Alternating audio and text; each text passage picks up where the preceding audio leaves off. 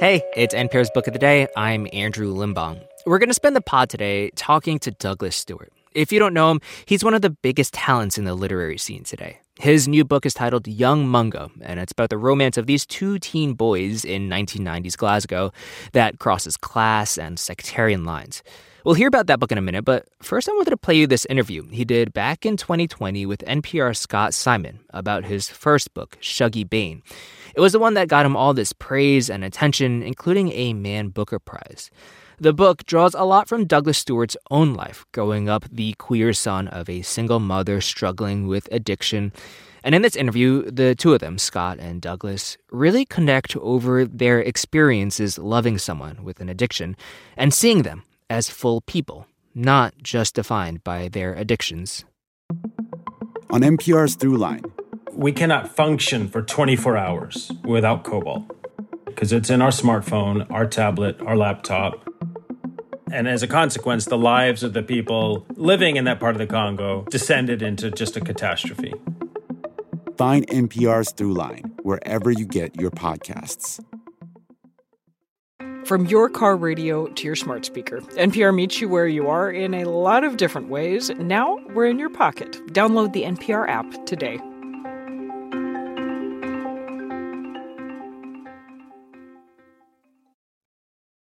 Shuggie Bain is a novel that cracks open the human heart, brings you inside, tears you up, and brings you up with its episodes of unvarnished love, loss, survival, and sorrow. It's on the short list for the Booker Prize. It's been nominated for the National Book Award and has already been acclaimed a masterpiece by tough nosed Kirkus Reviews. It's the story of a little boy, Shuggie Bain, growing up in rough circumstances in the Glasgow of the 1980s rife with families living under the strain of joblessness and depression and sometimes dealing with it in the worst way. Shuggie Bain is a first novel from Douglas Stuart, who joins us from New York, where he lives now. Thank you so much for being with us. Thank you, Scott. It's my pleasure. I'd like to begin uh, to ask you to read a startling section that's going to reveal much about Shuggie, his father, Big Shug, and, and his mother, Agnes. Agnes drew a fresh can of lager from a hidden place and gently pulled at the ring top. With a careful finger, she gathered the bubbly drips and dropped them into her mouth. She gave the boy the empty Tennent's can. He had always liked the half naked beauties photographed on the side. Shuggie was intent on this one. He had never seen her before, and he liked the way her name sounded when he spelt it out slowly, just like his granda Willie had taught him. She, e, na. Shuggie would collect the empty cans from around the house and line up the women on the edge of the bath. He would stroke their tinny hair and make them talk to each other in imagined conversations, rambling monologues, mostly about ordering new shoes from catalogues and hooring husbands. Big Shug had caught him once. He had watched proudly as Shuggie lined up the women and spelt out each of their names phonetically. He bragged about it later down the rank. Five years old, eh? he would say. What a chip off the old block. Agnes had looked on sadly, knowing what was really going on. What was really going on? So Agnes sees sees through to her son's true nature and respects it. But she doesn't always see into her own self very well, does she? No, she doesn't. Agnes is a woman who has very modest dreams for herself. She grew up a great beauty uh, in Glasgow and she has married the wrong man, the Protestant taxi driver Big Shug. But she has very modest dreams. She wants a little bit of glamour.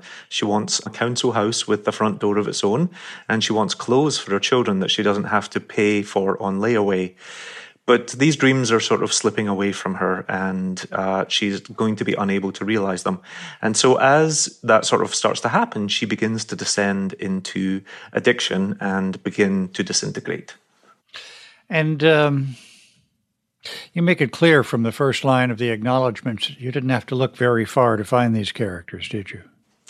No, it is not a memoir, but it is drawn from, very closely from my own life. I grew up a queer son of a single mother. Uh, all of my earliest memories have drink involved in them, and when I was in high school, my mother uh, lost her struggle with addiction. But the book very quickly eclipsed my own sort of understanding of the city of the characters, because I wanted to really sort of pull out and really show a community uh, in strife and who was really struggling at the time. Yeah. Glasgow had about 26% unemployment underneath the Thatcher government. And so there was a lot of people that were sort of brought to their knees by that. How, how do you take what you know through life and reimagine it for a novel? I think one of the greatest things you can do when you've been a child who's suffered trauma and been around addiction where you have absolutely no control over it is actually mm. to turn it into art and really sort of examine it up closely. You know, uh, men from the west coast of Scotland, it's a very masculine society. Uh, it's very patriarchal. And we're never really sort of taught to express ourselves or to get in touch with our deeper feelings. And so I've always felt like my life has been two very distinct parts the man who worked in fashion in New York, but then the boy who grew up in Glasgow. And so, a lot of ways, in a lot of ways, writing the book was about sort of bringing those two halves back together. Mm. I, I don't want to. I don't want Agnes to be defined just by her drinking problem because she is glamorous and funny and and full of heart. But the drinking makes it hard to see that, doesn't it? Yeah, it, it definitely does. But I do resist people seeing Agnes as the alcoholic mother um, because she is funny, yeah. she is exhausting, she's beautiful, she's proud, she's vain, uh, and she's incredibly generous. And here is a woman who is just limited by the options that were afforded to working class mothers of the time. As you may know, the experience you write about is in, in many ways very resonant uh, w- with me and my family experience, mm. except my, my father was the drinker. I kept reminding myself of something my mother used to say You can love a drinker, but it's hard to respect them. And love needs both to go on. Mm. I think that's a very wise thing to say. Um, I come from a long literary tradition about writing about the struggling soul or the poor, the poor sort of struggling mm-hmm. addict. But when a mother does it and when a woman does it, we we really take a lot of scorn in that. And I know that from personal experience. Yeah. But we don't like to read about sort of fallible women. And of course, what that does is it means it keeps a lot of trauma at home, and it and it just makes everyone str- the struggle so much harder for anyone who's going through it. So in some small way, I would hope that people would be able to relate to it. Um, or anyone who needs it would be able to find a comfort in it in that way. Yeah. This novel has won such acclaim already. Um, I'm sorry, whether you want to or not, you've got to write another novel. what, what other stories are stirring inside of you? Oh, um, actually, part of the the writing of Shuggie is we leave Shuggie, the main character, on the brink of manhood, and so I was left with a real sort of desire to go back and look at what it meant to be 15, 16 and to be queer within a patriarchal society. Uh, you know, I'm always really inspired by very tender souls in tough places. I like gentleness mm. in men. I like um, feeling and empathy. And so I'm working on a book at the moment that hopefully we can talk about soon, which is really about two teenage queer boys who are separated along territorial gang lines um, across sectarian violence and who fall in love almost uh, like Romeo and Juliet. Douglas Stuart, his novel, Shuggie Bain. Thank you so much for being with us. Thank you so much. It's such an honor for me. Pro Palestinian protests have popped up on college campuses across the country. But from the eyes of students, what are we missing?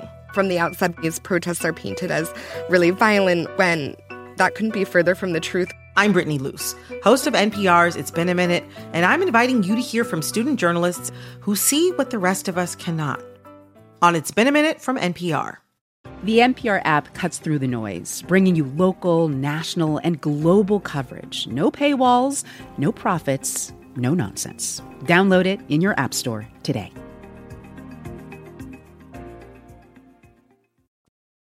Okay, like we heard in that last interview, Douglas Stuart is all about finding tenderness in rough spots. And he uses that word, tenderness, a couple more times in this next interview with NPR's Ari Shapiro about his new book, Young Mungo. It's about queer love in 1990s Glasgow. And just to give you a sense of how rough of a place Stuart is trying to find that tenderness in, he starts the interview by reading a passage where Mungo reluctantly joins a gang of Protestants to beat up a rival gang of Catholic boys. Douglas Stuart entered the literary world with a bang. His first novel, Shuggie Bain, won a pile of major awards, including the Booker Prize in 2020.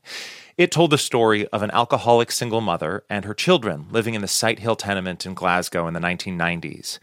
Douglas Stuart's new novel, Young Mungo, takes place nearby with similar characters.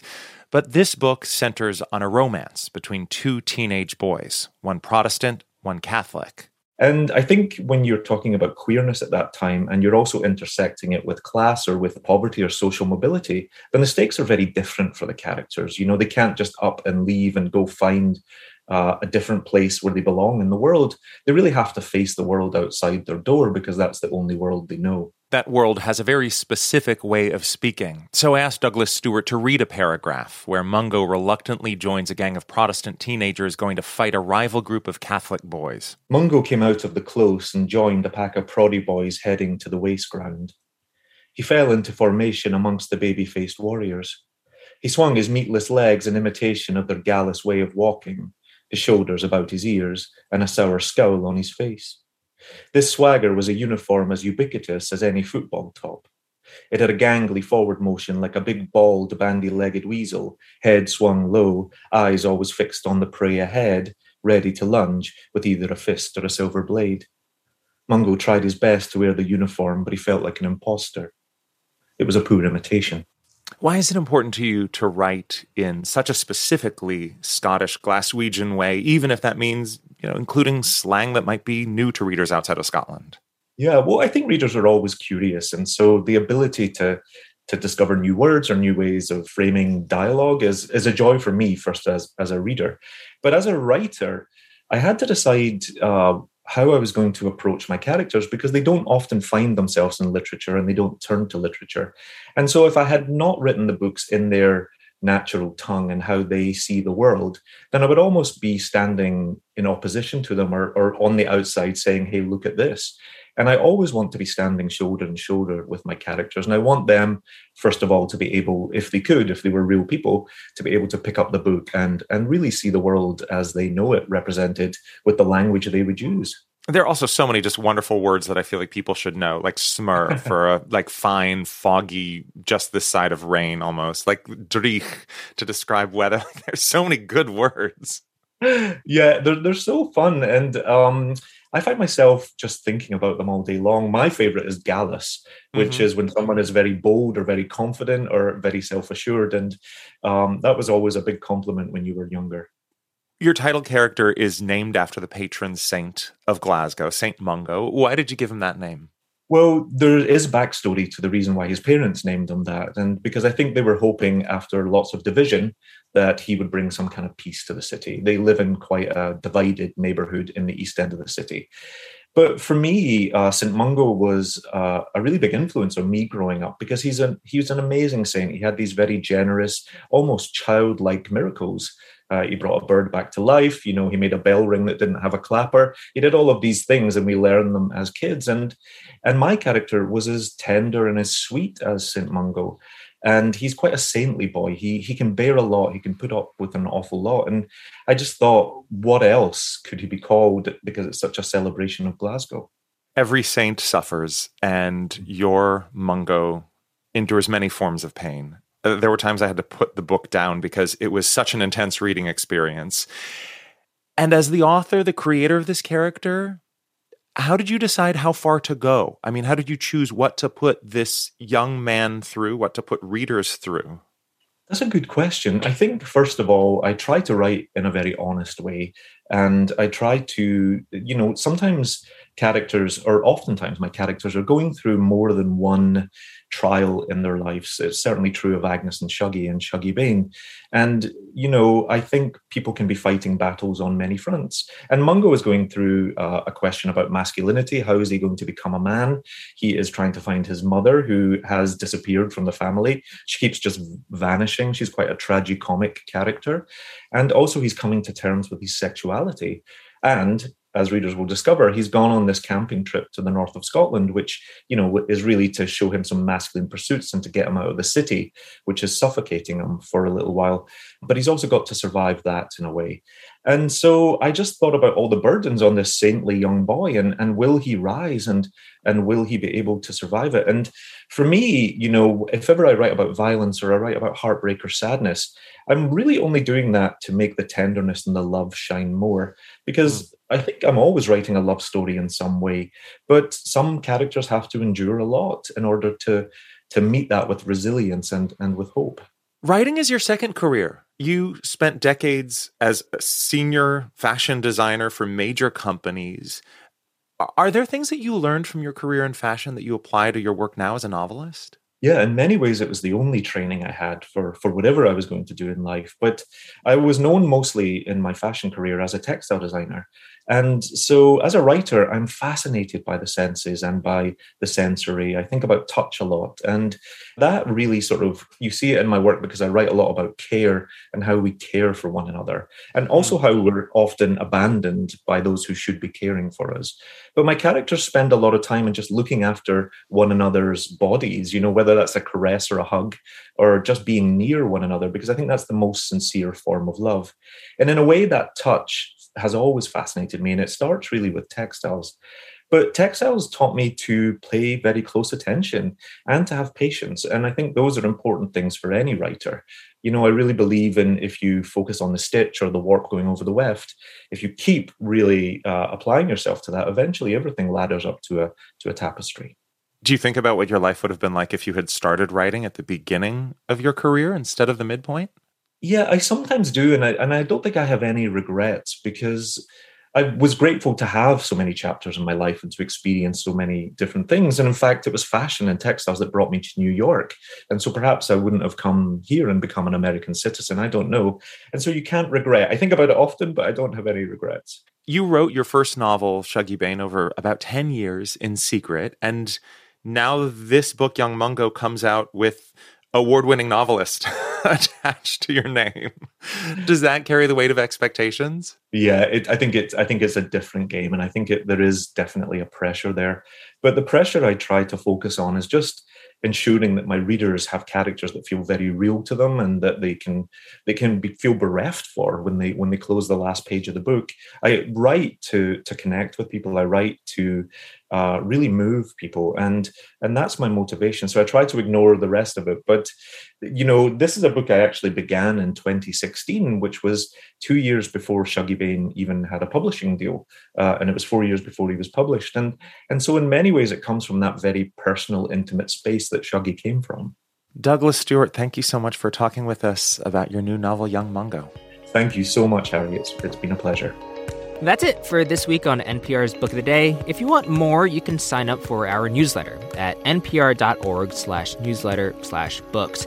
I'm Andrew Limbong. The podcast is produced by Kelly Wessinger and edited by Megan Sullivan. Our founding editor is Petra Mayer. The show elements for this week were produced and edited by Jeevika Verma, Jacob Conrad, Hiba Ahmad, Ed McNulty, Taylor Haney, Jill Craig, Samantha Balaban, Melissa Gray, Jan Stewart, Dee Parvaz, Gabe O'Connor, and Sarah Handel. Beth Donovan is our managing editor. Thanks for listening.